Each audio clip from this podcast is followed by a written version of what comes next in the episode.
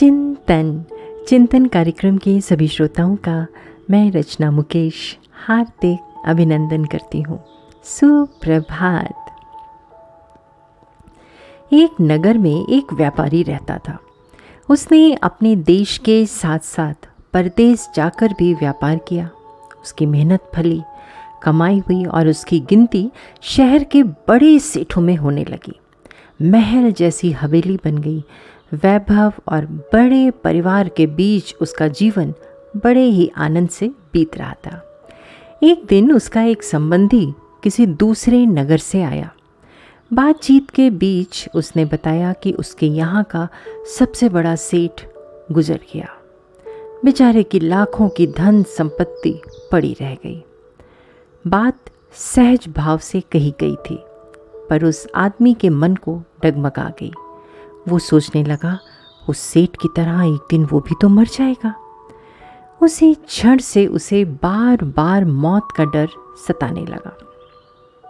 हाय, मौत आएगी, उसे ले जाएगी और सब कुछ यहीं छूट जाएगा। ये विचार उसके मन मस्तिष्क में घर कर गया। मारे चिंता के उसकी देह सूखने लगी। देखने वाले देखते कि उसे किसी भी चीज़ की कमी नहीं है। पर उसके भीतर का दुख ऐसा था कि किसी से कहा भी नहीं जा सकता था।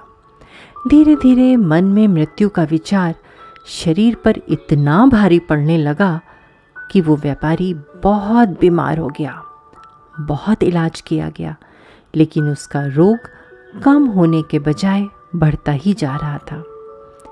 एक दिन एक संत उसके घर आए। वो व्यापारी उन महात्मा के चरणों में बैठ गया और रो रो कर अपनी व्यथा उन्हें बताई।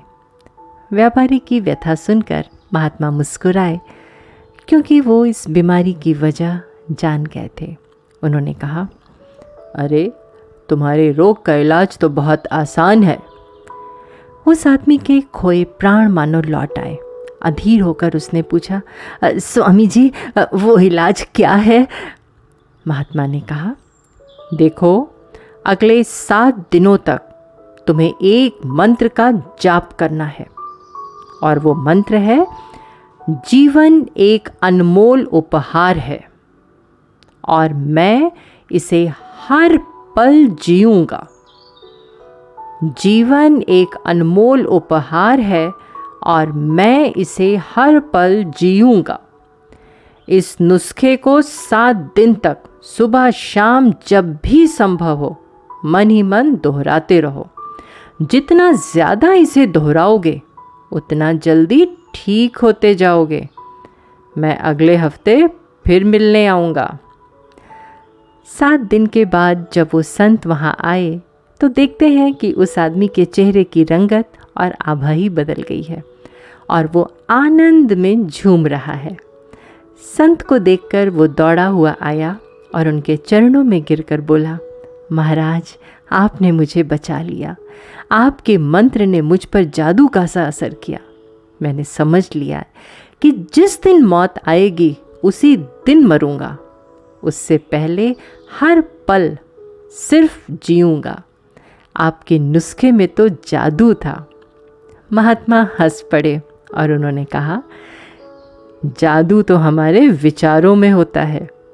जीने का विचार रखोगे तो हमारी ज़िंदगी का हर पल जीवंत बन जाएगा।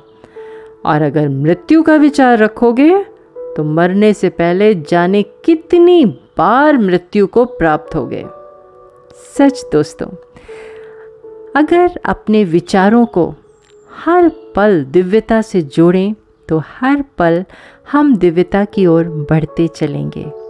यही जीवन जीने की कला है। हमारे विचार ही हमारी नियति का निर्माण करते हैं। चिंतन ज़रूर करिएगा। आपका दिन शुभ एवं मंगलमय हो।